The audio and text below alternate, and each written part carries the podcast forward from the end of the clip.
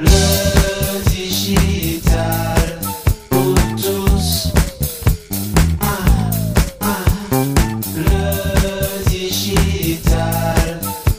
Tous. Faire de la prospective, ça change quoi dans le modèle? Et si, pour parler de prospective, on commençait tout simplement par la définition du Larousse, la prospective est une science ayant pour objet l'étude des causes techniques, scientifiques, économiques et sociales qui accélèrent l'évolution du monde moderne et la prévision des situations qui pourraient découler de leur influence conjuguée. Et si on complétait cette définition du Larousse avec les mots de Gaston Berger, le créateur de la prospective en 1958, il faut aujourd'hui beaucoup plus qu'hier former des hypothèses audacieuses, reposer en termes nouveaux d'anciens problèmes, essayer des chemins où personne ne s'est encore engagé. L'avenir n'est pas à attendre, mais à construire et par conséquence d'abord à inventer. La prospective, elle est utilisée par les entreprises, elle est utilisée en sociologie, recherche médicale, recherche militaire. Sont-elles suffisamment audacieuses pour imaginer le monde de demain et s'y préparer? Pas si simple, pas si simple. Et si l'on met en perspective les événements de ces deux dernières années, il y avait bien des signaux, des alertes reprises par les scénaristes des films catastrophes. Alors, avons-nous manqué d'audace? Facile de refaire l'histoire, non? Ça serait d'ailleurs plus facile à dire qu'à faire d'être audacieux.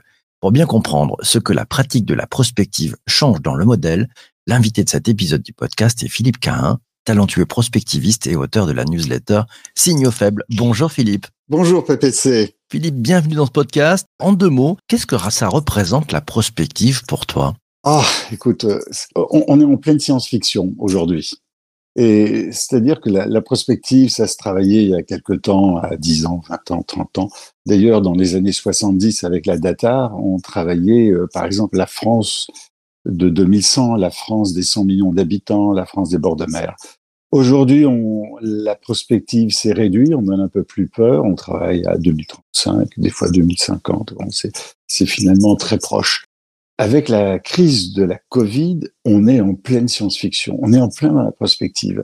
Et une fois qu'on a fini cette crise, ben on nous tape l'Ukraine et on est dans une autre prospective, le, genre de film inadmissible qu'on ne pensait pas. On est encore une fois à Hollywood et on est en train de vivre ça. Et ce que je crains, c'est qu'on vive la même chose avec le, le climat, avec le vivant dans les mois ou les années qui viennent, une crise très très forte qui nous remettent en cause. Donc la prospective, ça devient quelque chose quasiment de quotidien aujourd'hui, ce qui ne devrait pas l'être. Les entreprises, elles, utilisent comment cette technique et cette approche de prospective? Pour moi, elles l'utilisent beaucoup selon les individus dans les entreprises. Parce que réfléchir sur le futur, lorsqu'on dit dans une entreprise, écoutez, on se pose la question, ça va être quoi votre entreprise en, en 2030, en 2050. Alors, on a pas mal de gens qui disent, oui, mais en 2030, 2050, je suis plus dans la boîte, je suis à la retraite ou je suis mort, euh, etc. Ça, ça, ça m'inquiète un peu. En fait, il y a des individus, des individus qui se séparent de cette idée-là de la, de la durée de vie d'eux-mêmes et qui disent, mais ma boîte, qu'est-ce qu'elle va devenir? Et là, je dis que c'est plus une affaire d'individus ou de patrons d'entreprise qui disent, mais moi, j'ai envie de savoir ce que je vais être dans un certain temps. Et à ce moment-là, on travaille sur la prospective. On est, j'ai des sujets de prospective en entreprise qui sont absolument fascinants parce qu'on voit que la prospective d'une entreprise dépend parfois non pas de ce que va devenir son produit, parce que le produit peut disparaître, mais ce que, va ce que vont devenir les compétences de l'entreprise. C'est quoi son, son savoir-faire et comment va-t-elle le faire, euh, j'allais dire, évoluer, cracher, qu'est-ce qui va se passer? Alors c'est ce que tu disais tout à l'heure, la prospective c'est un petit peu ce que l'on en fait, mais en parlant de, du Covid-19, en parlant d'Ukraine, en parlant du vivant, on voit aussi que la prospective c'est ce qui vient de l'extérieur, qui est imprévu. Et souvent la prospective, elle est, on parle des futurs possibles, bon bah ça c'est ce que tout le monde souhaite, hein, mais la prospective est souvent improbable ou haïssable. Le Covid-19, c'est haïssable. L'Ukraine, c'est haïssable. Donc, on a des changements qui se passent dans le haïssable, dans l'imprévu. On a beau vouloir prévoir les choses, et c'est l'imprévu qui arrive. Alors, qu'est-ce qui se passe pour l'entreprise? Ben, L'entreprise, elle, elle doit avoir en tête ces idées-là. Non pas travailler dessus à 100%, mais avoir en tête que dans les années qui viennent, le vivant, c'est un sujet formidable. Et en disant ça, il y a plein de gens qui, qui nous écoutent, qui disent, mais on le sait que c'est un sujet formidable, que c'est un sujet de prospective, le vivant. Est-ce qu'on le prépare assez? Est-ce qu'on s'y attend assez? Et je prends d'autres exemples. Il y a exactement deux ans, on est le 4 avril, j'ai pas la, une des échos du 4 avril, mais le 4 avril 2020, ou à peu près, en fait c'était le, le 20 mars, on nous disait on va vers un monde où le chômage va l'emporter sur tout. On va sur un monde de chômage très fort, de ralentissement économique, etc. Or, si on met de côté l'Ukraine, le chômage s'est résorbé. En Europe, on n'a jamais eu autant de, aussi peu de chômage depuis 1998. Et la croissance est très forte. On n'a jamais eu une croissance aussi vive depuis pas mal d'années. Donc, on voit que le futur n'est pas non plus que les spécialistes, les experts, ce qu'on voit sur certains médias tous les jours à longueur de temps, nous disent, en fait, ce sont des experts du passé, qui prolongent le passé, qui font des tendances. C'est pas des experts qui arrivent à imaginer, allez dire un peu l'impossible, ce que je disais tout à l'heure, le haïssa, des choses qui, mmh. qui n'étaient pas prévisibles. Or, ça, c'est important. Je, je rebondis sur le propos de Sanger qui nous suit bien, qui nous dit la prospective nous permet de rêver, de faire preuve d'une imagination débordante. Philippe, on s'y prend comment pour faire de la prospective euh, sans trop regarder dans le rétroviseur? Tu, Quelles sont les, les, bonnes pratiques que tu pourrais nous révéler ce matin? Regarder sur, dans le rétroviseur, c'est avoir des tendances. Et on regarde ce qui se passe et on prolonge les tendances. Puis on dit c'est un peu plus, un petit peu moins. Moi, j'ai ma lettre des signaux faibles, comme tu disais tout à l'heure. Je travaille par les signaux faibles. C'est-à-dire, je vois des choses, euh, des, des, événements euh, qui, qui, arrivent euh, dans la biothermie, dans n'importe quoi.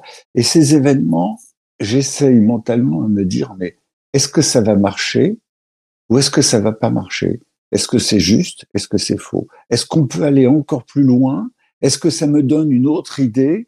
Ou est-ce que ça me donne une idée qui, sans aucun rapport avec ça, ça me donne une autre idée totalement différente? Et là, ben voilà, c'est l'imagination qui fonctionne, c'est aussi l'intuition qui fonctionne. L'intuition, c'est un excès de vitesse de la connaissance, c'est-à-dire qu'on a accumulé tellement de choses dans notre vie, dans notre, dans notre expérience sur certains sujets, qu'on va très très vite à imaginer des choses. Donc je laisse partir tout cela. Et là-dedans, qui semble un peu un, fatras de plein d'idées, de plein de choses, là-dedans, je fais travailler mes clients, les entreprises, sur ce qu'elles imaginent. Et une fois qu'elles ont vu ce qu'elles imaginent, je leur dis, bon, bah, maintenant, imaginez l'inverse de ce que vous souhaitez. Curieusement, ou plutôt pas curieusement pour moi, les entreprises disent, ah oui, mais si c'est l'inverse, il y a ça. Et je leur donne des exemples pour justifier l'inverse. Se rendent compte que le futur n'est pas forcément la ligne droite qu'ils imaginaient, mais quelque chose d'inverse. Donc des petits signaux faibles qui existent, qu'il faut percevoir, qui sont cachés, nous donnent des visions du futur totalement différentes de ce que l'on imaginait euh, de bonne foi. Est-ce que pour, y arriver, euh, ça parce que tes propos me font penser à, certains qui sont un peu adeptes de l'antifragilité, c'est-à-dire qu'ils se posent toujours les questions de qu'est-ce qui restera et comment on se débrouille pour que ça reste. L'antifragilité, la prospective, ça va bien ensemble Oui, c'est ce, livre de Daniel Kahneman, oui, c'est ça, c'est avoir cette, euh, avoir l'audace de, penser plus loin. J'avoue que sur Daniel Kahneman, moi, j'allais encore plus loin que ce qu'il imagine. Il est un petit peu trop, peut-être rationnel, et moi, je vais encore plus loin. C'est capter et se laisser aller. C'est ce que je disais, vraiment s'obliger à penser l'inverse, à la limite, de l'antifragilité ou de la fragilité s'obliger à aller encore plus loin. Et là, on, voit qu'on peut aller. Regarde, par exemple, la semaine dernière, nous étions tous les deux au sommet. Il y a quelqu'un qui dit de frugalité. Ce matin, on nous dit d'ailleurs, met pas trop d'énergie, sinon on fait exploser le système, c'est-à-dire qu'on n'a pas assez d'énergie. Et quelqu'un a dit une idée, moi, je n'avais jamais entendu. Pourquoi un appartement, une maison n'est pas comme une chambre d'hôtel? On met sa carte et on allume tout, et quand on sort, on retire sa carte et on éteint tout. Alors on éteint tout, sauf euh, le frigo, la sécurité ou des choses comme ça, bien sûr. J'ai trouvé ça génial comme idée. Et c'est génial. Mais voilà un, un objet de développement euh, pratique pour l'entreprise à se dire, mais on va faire des économies d'énergie dans un monde où on en parle de, de frugalité. J'achète dans une semaine ou j'emprunte à un copain. Ces deux idées que je développe là, comme ça, qui se bousculent, je rentre dans la frugalité peut-être, mais dans une frugalité simple qui n'est pas de la déconsommation, parce que je ne vais pas déconsommer, je vais consommer différemment, mieux. Voilà, donc c'est plein de choses qui peuvent arriver tous les jours. Donc je, je sors de la rationalité construite pour aller vers le pour aller vers l'inconstruit que justifie que je justifie après en le construisant. Le propos de, de Anne qui nous dit euh, du mind mapping sur les signaux faibles. Tu recommandes justement de, de, de mélanger ces choses-là, de, de, de, frotter en fait toutes ces toutes ces idées euh, et de se dire ben je prends ça plus ça plus ça et avec ça qu'est-ce que ça peut faire? Tu, tu fais du mash-up, tu mélanges les choses toi souvent? Alors je fais du mash-up et le mind mapping c'est une technique de pour moi de mise en alors pas simplement de mise en forme mais je veux, je veux aller plus loin. Alors, bien sûr, on peut faire 80% de la prospective avec du, du mind mapping ou le, la, la fragilité, l'antifragilité, mais il reste les 10 à 20%. Et ces 10 à 20%, c'est ce qui nous apporte une idée plus forte, plus nouvelle, qui sort des codes habituels pour être, j'allais dire, le premier, pas la copie. Donc oui, il y a des techniques qui existent, mais moi j'encourage des démarches qui sont euh, hors technique euh, habituelle, hors euh, système logique. La prospective, ça coûte combien de faire de la prospective quand on est en entreprise? Alors, je dirais ça coûte rien. Pour moi, c'est un état d'esprit qu'il faut faire entrer dans l'entreprise. Et c'est ça le plus difficile. Alors, ça va prendre du temps, mais à partir du moment où on prend ce temps, on inclut des méthodes, euh, des méthodes de, de, travail, euh, c'est justement dans ce que je disais tout à l'heure par rapport aux techniques habituelles de faire des tableaux, des matrices, etc. C'est de faire ça puis d'aller plus loin.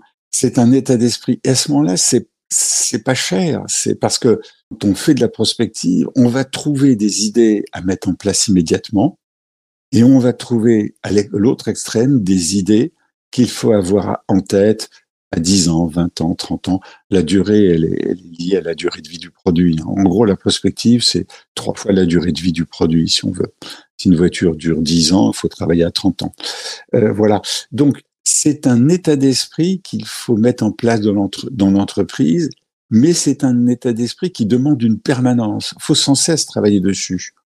Ça peut être une heure par semaine, ça peut être des, des temps euh, faciles à prendre. Et on se rend compte qu'en mettant cet état d'esprit, on change. Parce que faire la prospective, c'est travailler du futur. Or, dans une boîte, on nous souvent pris par le présent. Faut que je fasse mes, mes objectifs de vente, il faut que je rentabilise mon truc, il faut que je, fasse ça, j'ai un produit qui est en cours de développement, il faut que je continue, sauf qu'il faut réfléchir au produit après ce produit en développement, sauf qu'il faut se mettre à plusieurs semaines et à se dire, bon, ben, les ventes, c'est bien, mais les consommateurs ont évolué et qu'est-ce qui pourrait les faire encore évoluer plus et à quoi faut-il penser? Quand on fait la prospective, on a toujours l'impression de travailler sur l'inutilité du présent. C'est ça son problème.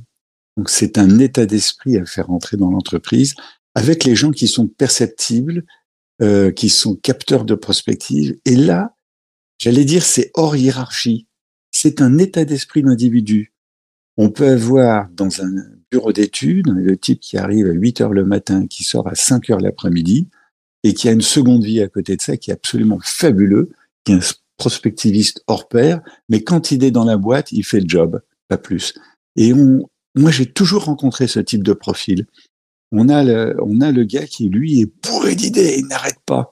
Alors lui, il nous, dès qu'on prend le café, il nous raconte des trucs pas possibles. Il y a plein de profils dans l'entreprise qui sont ouverts à ça et qui sont, j'allais dire, hors hiérarchie, c'est-à-dire qu'il faut savoir les regrouper. C'est mmh. pas, donc c'est pour ça que c'est pas très cher.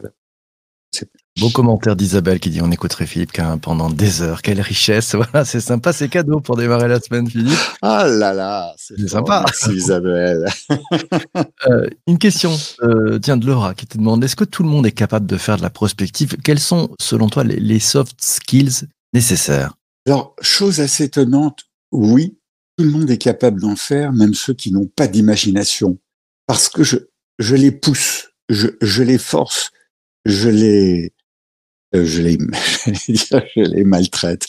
Il y a des gens spontanément, il n'y a aucun problème, mais à ce moment-là, des fois, ils, ils vont trop loin. Ils vont en science-fiction totale. Je me vois que la science-fiction, c'est sympa, mais n'allons pas trop loin et voyons un petit peu, un peu la science-fiction et un peu moins loin. Et puis il y a des gens, non, vraiment, eux, c'est, euh, ils ont des cases devant eux, ils ont un planning avec tout ça, et je les force à sortir du planning, à les pousser à, à ce que eux-mêmes se rendent compte qu'ils peuvent imaginer autre chose. Ils sont parfois surpris, et puis ça, ça marche bien. On a ces deux types de profils, ceux qui semblent traîner et qui en fait doivent être un peu poussés, et puis ceux qui sont très loin et qui nous emmènent dans, j'allais dire, en, en 2200. Question tient de, de, Vanessa. Elle te demande quel est ton rapport avec l'intelligence artificielle et qu'est-ce qu'apporte l'humain que n'apportera jamais l'intelligence artificielle, Philippe? D'abord, le mot intelligence artificielle a été mal traduit. Hein. Euh, la CIA n'est pas une agence d'intelligence, c'est une agence de connaissance. Et j'oppose l'intelligence à la bêtise humaine. Je préfère la bêtise humaine à l'intelligence artificielle. Alors, ça ne veut pas dire que l'intelligence artificielle soit inutile. L'intelligence artificielle nous aide à avoir des, calculs, des, statistiques, des, trucs qui vont, une fois de plus, répondre à 80-90% des, des, des éléments dont nous avons besoin pour la prospective. Bon, bien sûr, c'est indispensable et heureusement, c'est fabuleux. Mais il reste ces 10-20% qui viennent de l'homme, de sa spontanéité. Euh, moi, je suis rassuré en, voyant qu'il y a toujours, euh, même avec Netflix, avec tous ces, ces intelligences qui font des films à la demande, euh, on a toujours des, des réalisateurs, des, des, des, scénaristes qui sortent des choses qui n'existaient pas, qui sont inattendues, qui sont d'autres choses. Voilà, c'est l'exemple même. On a toujours des livres totalement inattendus d'un auteur qui sort tout à coup et qui nous apporte un livre. Voilà, eh ben il n'est pas dans le modèle de l'écriture ou du film ou de, du livre que l'on fait d'habitude. Il y a toujours quelqu'un dans la mode qui sort des nouveaux produits, dans la musique. Voilà. Je prends l'art comme exemple, mais ça existe absolument partout, y compris dans la création de produits, dans des méthodes de travail, dans des approches. Voilà. Et, et là, c'est pas de l'intelligence artificielle, c'est vrai du, c'est vraiment de l'humain. Vive l'humain. Mille merci Philippe ah, oui. dans, dans ce podcast. Euh, tu as ton rond de serviette, tu, tu, tu es bien quand tu veux. Une merci, merci, à euh, merci beaucoup. Merci euh, à toi aussi d'avoir participé euh, pendant cette, cette, émission. Puis merci à toi d'avoir écouté ce podcast jusqu'ici. On se retrouve demain matin, 7h30. On va parler d'intelligence collective. Qu'est-ce que ça change dans le process de vente? On en parlera ensemble en direct avec Gabriel Dabi-Schwebel. C'est le CEO et fondateur de 1 minute 30, le co-auteur de Q2C Selling, la méthode de vente de la qualification au closing. Rendez-vous demain matin, 7h30. Et d'ici là, d'ici là, ne lâche rien. Ciao, ciao, ciao, ciao.